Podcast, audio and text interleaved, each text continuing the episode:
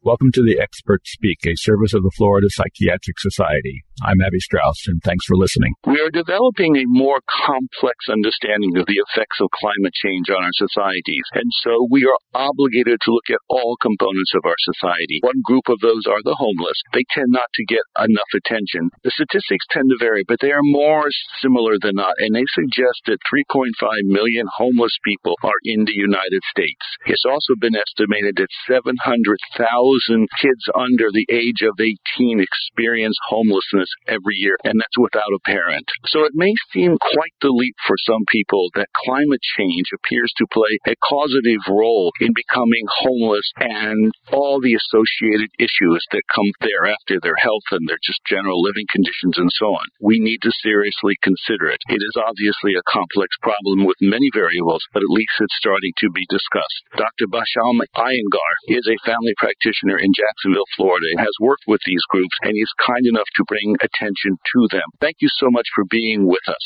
Thank you for having me on your program. I appreciate it. I'm by no means an expert on these topics, but I do have a strong interest and awareness of these issues. Helping the underserved has always been a part of me, but what kind of crystallized it was from Brookhouse Triad. Positions of the natural attorneys of the poor and all those things go underneath their jurisdiction.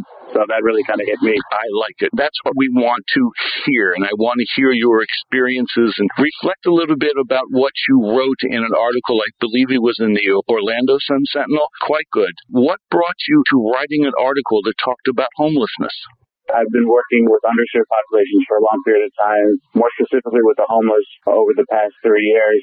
I really felt it was important to discuss these issues with a larger and general audience due to its seriousness and due to its global impact and implications for all of us. On the surface, these two topics might seem very unrelated to each other, but there are places where these seemingly different topics are related. And while many of these topics and their solutions have been germane to more of kind of the academic circles, I felt in my humble opinion, it was important to have these ideas in the public sphere. It is the hope with increased awareness, there will be increased engagement and potentially some long-term and systemic solutions. Do you work with sheltered homeless or the unsheltered homeless? They seem to be homeless in many respects, but maybe not exposed to the same extremes. What do you see? I work with both individuals who are living on the street, under bridges, living in the woods, as well as those within our shelter system, as well as other shelters. I work with those those different populations. Is the homeless population growing? It's a complex question. While it seems like on the surface, if we look at the, the major statistics, it seems like it's plateauing, and some statistics tend to say it's decreasing chronic homelessness. That means individuals who have been in homelessness for over a year. And there's different other types of homelessness which I think are more on the rise, the transitional homeless and episodic type of homelessness. And I think those are on the rise. I have a tendency to think that with this recent COVID-19, with a lot of changes in people's jobs, different changes in the infrastructure, that people are going to be in the next few months to few years are going to be feeling losses in jobs. We're already seeing unemployment numbers through the roof, and that'll subsequently affect people's housing situations and in turn affect their homeless or their, their home status. I applaud you for this type of work, but I'm curious under what auspices do you do it? Is it a public health clinic? Is it a religious organization? When you reach out to these people, are you part of an organization? Yeah, I'm part of an organization. I'm actually transitioning right now between two organizations. I was the medical director for the homeless shelter that's in town. Now I'm actually going to be working the local residency program, you know, helping to develop the residency program and, and their outreach programs and helping bolster those things. One of my experiences in, in life when I was in graduate school, I spent a year and a half working at the men's shelter in the Bowery in New York City. I remember meeting so many, shall we just say, types of people all weren't just typically lazy homeless people. They had mental health issues or they had something else that led them into homelessness. If you can summarize, it may be too big to do it, but I'll ask, why have these people become homeless? For a myriad of reasons. Some people tend to think about this group as this monolithic group that they're all doing this by their choice or lack of making proper choices. But there's a whole bunch of different ways and different avenues to like end up in homelessness. We could talk about like the ability to access resources. Having a DUI, drinking under the influence is a poor decision, regardless of who you are.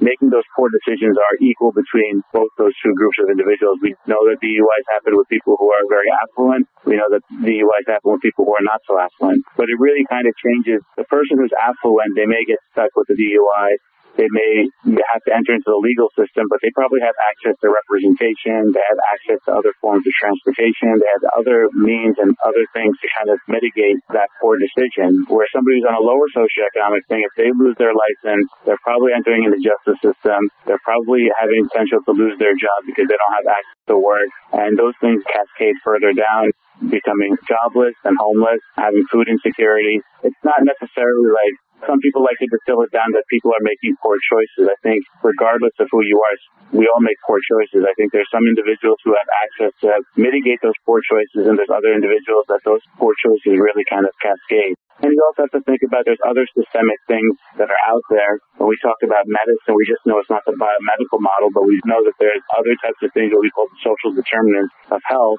that really play a role and how a person ends up in the certain situation they are. And we know that through health, it's not just getting diabetes. And the way I like to teach my learners and people who I talk with, you think of metaphorically as any kind of disease like diabetes or cancer, it's really an arduous thing. And again, metaphorically, you think about it like a rock or a boulder that you have to push. Those of us who have resources are able to push that rock or that boulder across a flat plane. Now, if you think about the person who doesn't have access to proper health care, doesn't have access to proper food, doesn't have access to proper housing, lower socioeconomic, other like racial and ethnic things, mental health, substance abuse, each one makes that incline of that plane steeper. So it's pushing that big boulder across a flat plane. It's actually pushing it up a big steep hill there's different ways to kind of think about it. So if you try and distill to experience homeless down to like one group or one thing is probably not really doing them a great service. I think you really have to take each individual. You could probably categorize different people, but it's hard to really just say like, oh, this is one model. I agree with you entirely. And one of the things that you talked about in the article was the impact of climate change that ripples down to folks who don't have all these extra resources and can add to their homelessness. This may sound, as I said at the beginning, to some people to be far fetched, but it's not. It's actually happening. What are your thoughts about that? Right. So on, on first glance, you might really feel that these two are very, they don't much relationship, but if you're able to connect some dots, you could actually form a good through line to understand why it's in. First of all, take a step back. The current state of homelessness and like our resources related to helping people with homelessness is pretty strained. Safety net is quite fragile. It's quite frayed. It's not nearly adequate enough to sustain whatever people are experiencing with homelessness. And that's the system at its baseline. If you add a stressor to the system, like somebody or a whole group of individuals that suddenly come into homelessness due to some issue with their home, again, secondary to an extreme weather event, which we think it was related to the changing in the weather and the changing of the climate, you could definitely see that there's a through line between climate change, not just immediate impacts, but you know, long-term ramifications and how we'll deal with people who are dealing currently with homelessness, but also making more people that were probably in a housing stable environment also become into homeless. So it's going to impact both groups of people. You talked about a term called affordable housing crisis multipliers. It's a good concept and it talks about, again, that when you have a crisis, you lose affordable housing. When the hurricanes have hit where you've lived, have you seen this or is it just more of an academic term? Do you see it in its reality? The term itself is an academic term, but the reality of it is far from academic. So definitely we're seeing, just take one step back from that, it's still very, very simply, the need outstrips availability. We use economic parlance, it's a supply and demand kind of issue. In this case, the need of affordable housing far outweighs the availability of affordable housing. Now, and an affordable housing crisis multiplier is simply a term, again, I've only also recently become familiar with, and it's a concept if you look at the affordable housing system, there are going to be certain stresses to that system from a supply and demand standpoint. So any situation that's going to cause more people without housing will be a stressor to that system. So most typically, this is intimately tied with people and their employment situation or status. However, as we take a closer look at this, one could be, you know, related again to people who lose their home or their housing secondary to an extreme weather event. And now, we're now in a short period of time in need of housing, and this is a significant stressor to the system, which is already, as we've already stated, already stressed as it is. So we're stressing an already stressed system. One of the problems with the coronavirus concern is that people are losing their jobs. There are talks about people losing their health insurance, not having enough food, but we don't know when it's going to end. It's very different than a hurricane. And so the pressures that you must see on these people has to have a different flavor. A- am I correct? A bit, because there's definitely like the suddenness that occurs when you have an extreme weather event, whereas this seems to be like a much slower build to it. But nonetheless, the effects, I think at the end of the day, are, are quite similar. People are still going to be without a home, without housing. If you talk to the people who do social work in this field, they have a very great saying, housing equals healthcare studies bear that out. The number one thing that I think is like trying to get people into affordable housing, getting them into shelter, really trying to address, we talk about those hierarchy of needs that Maslow really did a nice job is really trying to making sure we take care of housing, food, safety concerns. You know, those are going to be at utmost priority for these individuals. So either way, whether it's an immediate or kind of like a slow burn, like what may be happening with our COVID crisis, each has like the same endpoint that people are going to be ending up without financial resources and in, in a tough place when it comes to their, their housing and their, their home situation. As a physician, you go, you see these people, you help them deal with their medical problems. But I am curious, what do you do? How much can you do to deal with their anxieties and their depressions, or perhaps even more severe mental health issues, bipolar disorder, thought disorders, and the like? It must be frightening and frustrating by what you're confronted with at times. Oh, it's definitely it's definitely heartbreaking to see it there's a lot of different issues that are that are swirling around. And I think the biggest thing is, you know, as a provider, I think is to try and be as empathetic as possible. While we may have a certain view as to what's important, we have to always meet the patient where they're at.